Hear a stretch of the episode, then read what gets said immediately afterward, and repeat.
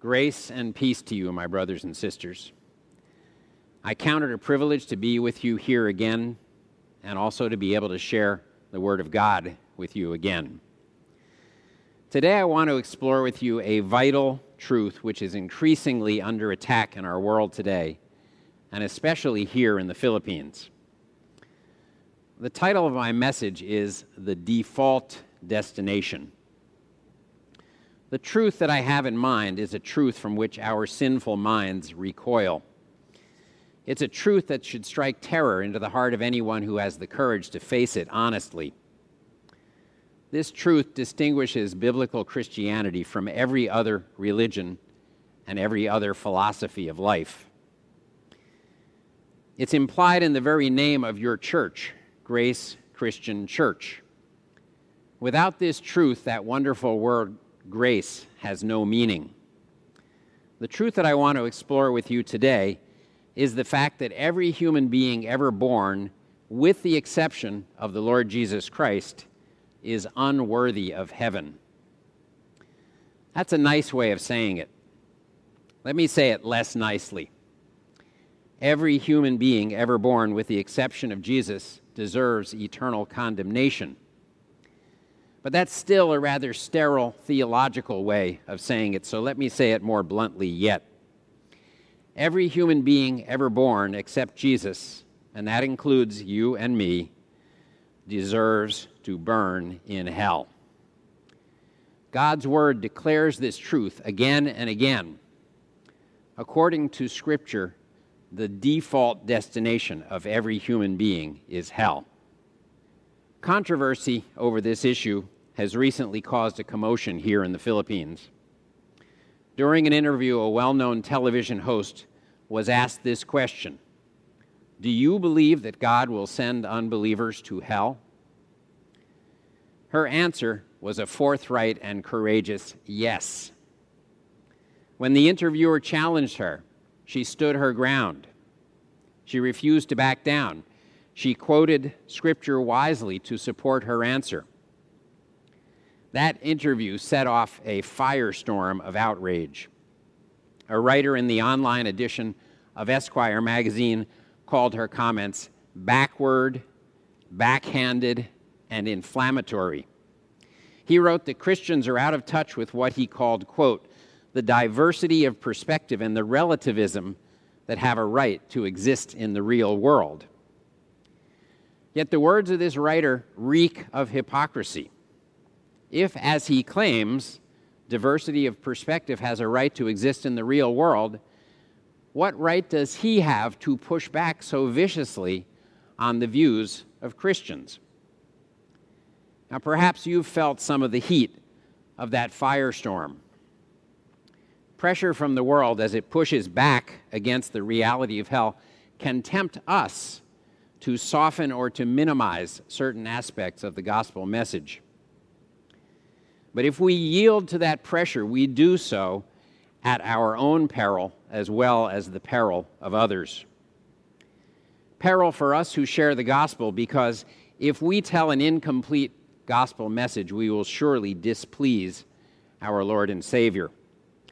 Peril for those who hear us because an incomplete gospel is a false gospel that cannot and will not save anyone.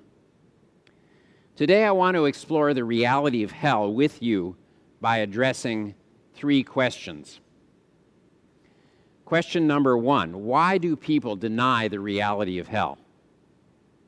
Question number two How do people convince themselves that they will not go to hell or that hell is not something to be feared?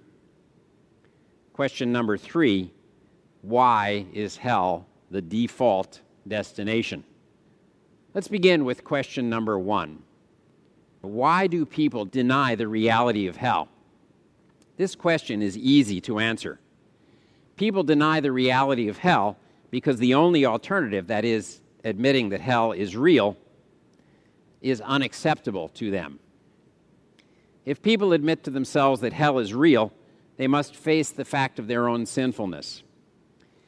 If people admit to themselves that hell is real, they must face the possibility that God will send them there. And if people admit to themselves that hell is real, they must also face the likelihood that people whom they love, who have died, are in hell today. These reasons and more motivate people to deny the reality of hell. And that brings us to question number two How do people convince themselves that they will not go to hell or that hell is not something to be feared? Let me identify for you six strategies that people use to convince themselves that they will not go to hell or that they need not fear hell. We will, we will see that every one of these strategies is based on a lie, and therefore every one of these strategies fails. Strategy one is simply to deny the existence of hell. This strategy is based on the worldview of scientific materialism which insists that the only realities that exist are physical realities. This strategy fails because we all know that there is more to life than just matter and energy.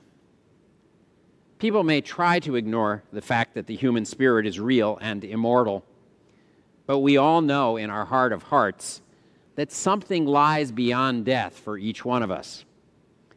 As Solomon said long ago, God has put eternity in our hearts.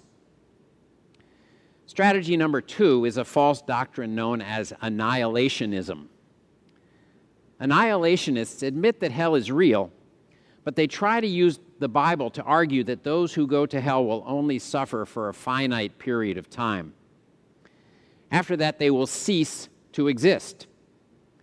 As attractive as this idea sounds, it is simply untrue in his final words regarding the fates of the unsaved and the saved in Matthew chapter 25, Jesus made this concluding summary. He said, And these will go away into eternal punishment, but the righteous unto eternal life. If God's gift of eternal life is eternal and never ending for the saved, so is the punishment of hell for the unsaved. Strategy number three is universalism. Universalism is the idea that everyone will be saved and no one will go to hell. Universalism is clearly false. Jesus eliminated the possibility of universalism with these words from Matthew chapter 7, verses 13 and 14. He said, Enter by the narrow gate, for wide is the gate and broad is the way that leads to destruction, and there are many who go in by it. Because narrow is the gate and difficult is the way which leads to life, and there are few who find it. The words of Jesus make it clear that many people are already in hell today, and many go there every day. Strategy number four is inclusivism. Inclusivism is the idea that salvation is not exclusively for Christians. Inclusivists claim that all religions lead to God, and everyone who follows his beliefs sincerely will be accepted by God. Inclusivism is a lie.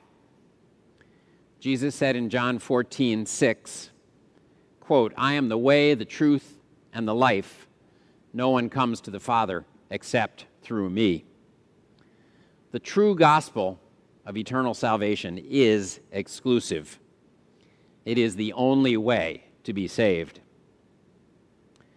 Well, strategy number five doesn't have a name.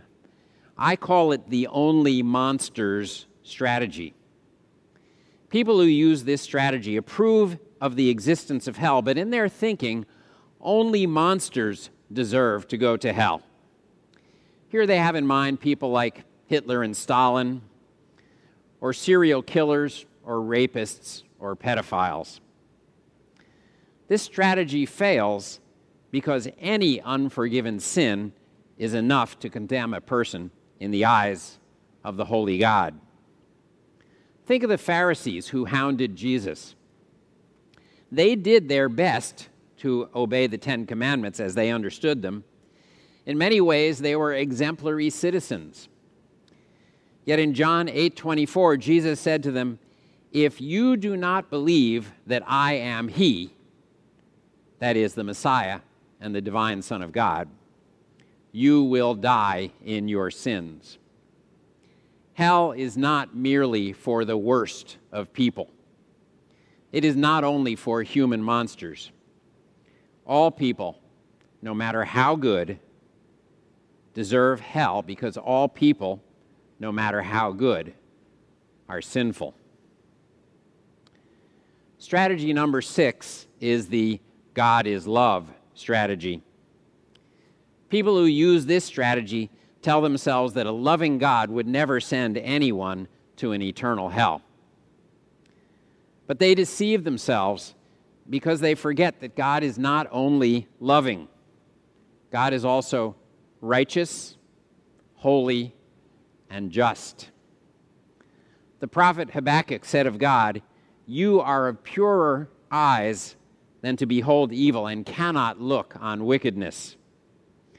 God may tolerate human sin during our mortal lives on earth, but he will never allow sinful human beings to come into his presence in heaven.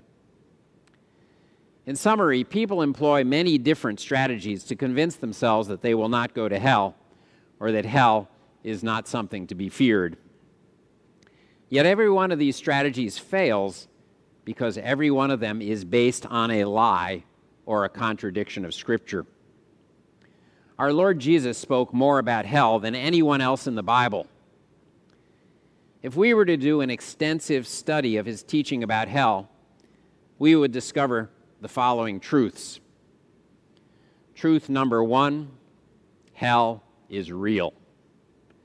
Truth number two the suffering of the unsaved that begins in hell will continue in the lake of fire and it will never end. Hell is eternal and those who go there will never escape. Truth number three hell is the default destination of all people. But rather than doing a study of what Scripture teaches about hell, I want to focus the remainder of our time on that last truth. Why is hell the default destination? Why do all people deserve to go to hell? If you are a Bible believing Christian, you should understand the basic reason why hell is the default destination. Let's trace those reasons briefly as we review the gospel message. A sound presentation of the gospel will always start with the bad news. All people are sinners. Romans 3:23 makes this clear. All have sinned and fallen short of the glory of God. Some sin more, some sin less, but we all sin. There's more to the bad news. We cannot remove our guilt by good deeds or by obedience to the law. Romans 3:20 destroys any such hope. Paul says, Therefore, by the deeds of the law, no flesh will be justified in his sight, for by the law is the knowledge of sin. Good deeds and obedience to God's laws cannot remove the guilt that our sin brings. Law can only condemn, it cannot justify us or save us. And the bad news doesn't stop there either the penalty of unforgiven sin is death. The first part of Romans 6:23 declares this clearly. The wages of sin is death. The death of which Paul speaks here is not merely physical death. He's referring to eternal death, eternal separation from God in hell. The bad news that we've seen here is very, very bad. But then we come to the good news. Listen to the second part of Romans 6:23. The gift of God is eternal life in Jesus Christ our Lord. Romans chapter 8 verse 1 declares the same good news. There is therefore no condemnation to those who are in Christ Jesus. And then we have the wonderful promise of John 3:16, "For God so loved the world that he gave his only begotten son, that whoever believes in him should not perish, but have everlasting life." To perish is to go to hell. The only way to avoid the default destination of hell is to believe the good news that Jesus died for our sins and rose from the dead to prove that his sacrifice on our behalf was accepted by the Father. This is salvation by grace. It is a gift of God that cannot be earned. This is salvation by faith it comes when we choose to rely upon Christ and nothing else for our salvation. This is the only true gospel and the only way to avoid the default destination. If you accept the Bible as true and the inerrant Word of God as true, as I do, you will have no difficulty accepting the following two facts. Fact number one those who hear the gospel and believe it will be saved from the eternal penalty of hell. Fact number two those who hear the gospel but reject it will be sent by God to hell. But not everyone fits neatly into those two categories. We are left with a difficult question. What about people who never have a chance to hear the good news? Would God send such people to hell? This question is one of the reasons why so many people refuse to accept the idea that unbelievers will be sent to hell. And so here we return to question number three of today's message Why is hell the default destination? To answer this question, I want to turn to Romans chapter 2. And as we do so, let's remind ourselves that in Romans chapter 1, Paul makes several points. First, he argues that all people know that there is an eternal and powerful creator. They know this from the evidence of the world around us. All people know this truth, yet most people, Paul says, suppress this truth. Second, Paul argues that when people suppress the truth that God exists, God gives them over to sin. Their refusal to face the existence of the Creator to whom they owe their existence and their obedience leads to the explosion of sin that's evident in the world in which we live. As we move on to Romans chapter 2, Paul addresses two groups of people. First, he speaks to the Jews as examples of people who know about God because they have access to the written scriptures. He then turns his attention to those who have no access to the scriptures. Let's examine what Paul has to say about each of these groups. Paul addresses the Jews first in verses 1 to 3. Therefore, you are inexcusable, O man, whoever you are who judge, for in whatever you judge another, you condemn yourself. For you who judge practice the same things. But we know that the judgment of God is according to truth against those who practice such things. And do you think this, O man, you who judge those practicing such things and doing the same, that you will escape the judgment of God?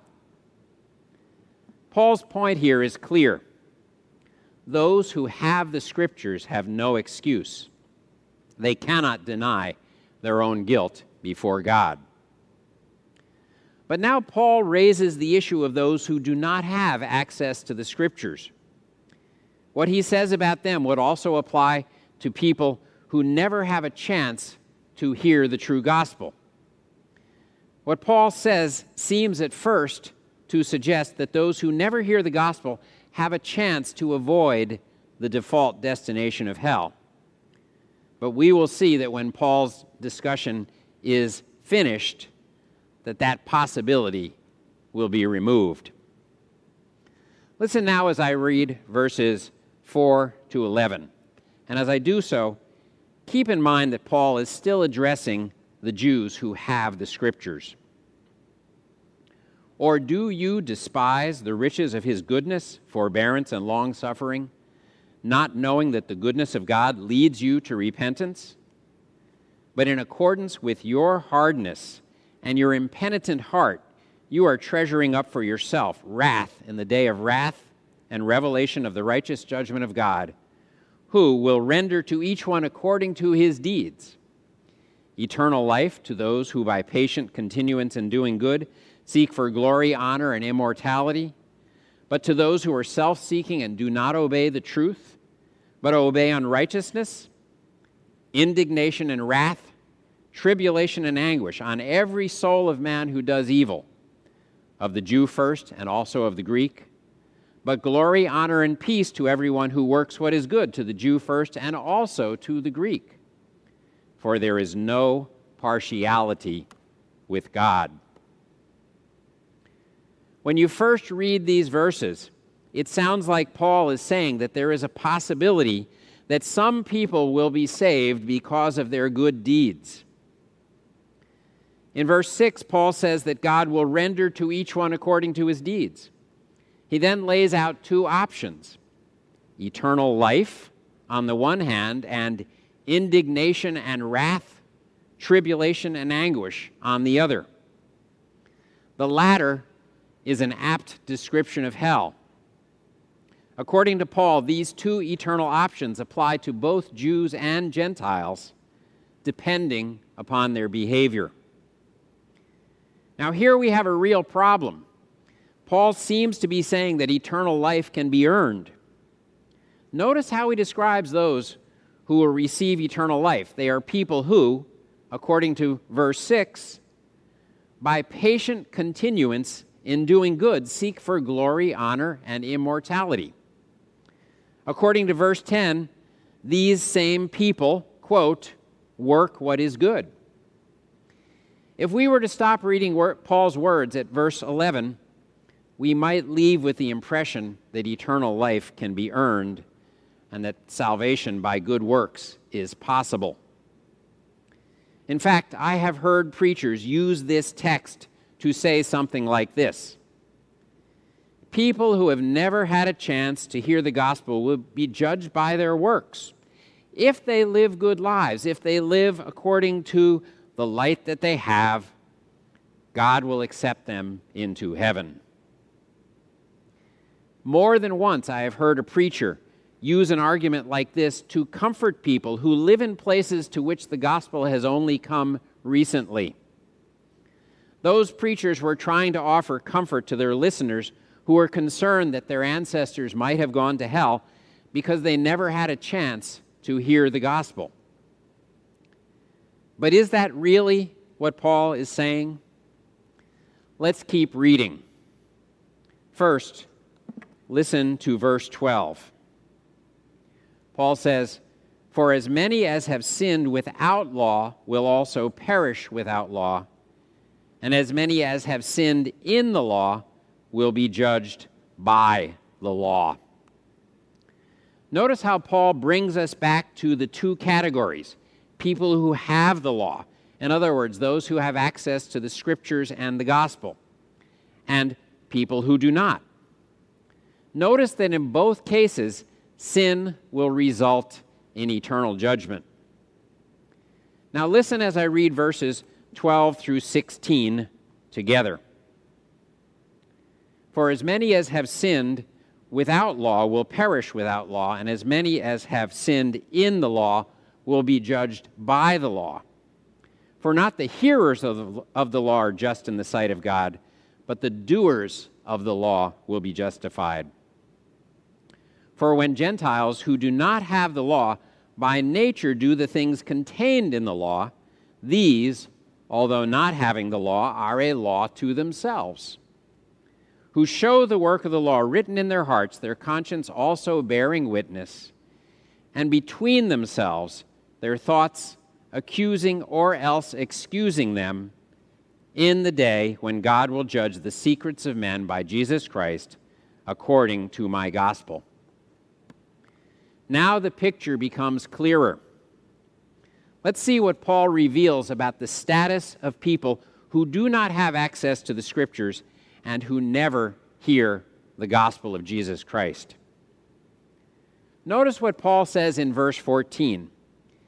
People who do not have the law sometimes do, quote, by nature, the things in the law. Here, Paul is talking about doing what is right. Think of the do not commandments do not lie, do not steal, do not bear false witness, do not commit adultery, do not covet. People who have never had access to the written word of God or the gospel often obey these commands. Why? Because these commands are programmed into our human nature. All human beings have an instinctive understanding or sense of right and wrong. It's written in the human heart, and most people, at least some of the time, obey the law of their hearts. Next, Paul brings up the conscience. The conscience is the part of you that judges your behavior. Notice what Paul says about the conscience in verse 16. Listen carefully. Their conscience also bearing witness, and between themselves their thoughts accusing or else excusing them. We all have an innate sense of right and wrong, and we all have a conscience. When we do right, our conscience gives its approval. When we do wrong, our conscience condemns us. It tells us that we are guilty. And that is the problem. Someone might say Romans 2 6 to 11 shows that God will accept unbelievers who live according to the light that they have. Well, that argument fails because there is no such person. No one always does what he believes is right. Everyone sometimes does what he believes is wrong. And it doesn't really matter whether a person's sense of right and wrong is fully correct or biblical, because everyone sometimes does what he believes is wrong. If you intentionally break what you believe to be the law, you are guilty even if what you think is wrong is not actually wrong. So here's the bottom line regarding what Paul says about people who have no access to the scriptures and who never hear the gospel. Such people don't have God's law, but they do have a law written in their hearts. The fact that they often do what is right proves that they have such a law. The fact that they sometimes do what they believe is wrong proves that they are sinful and guilty.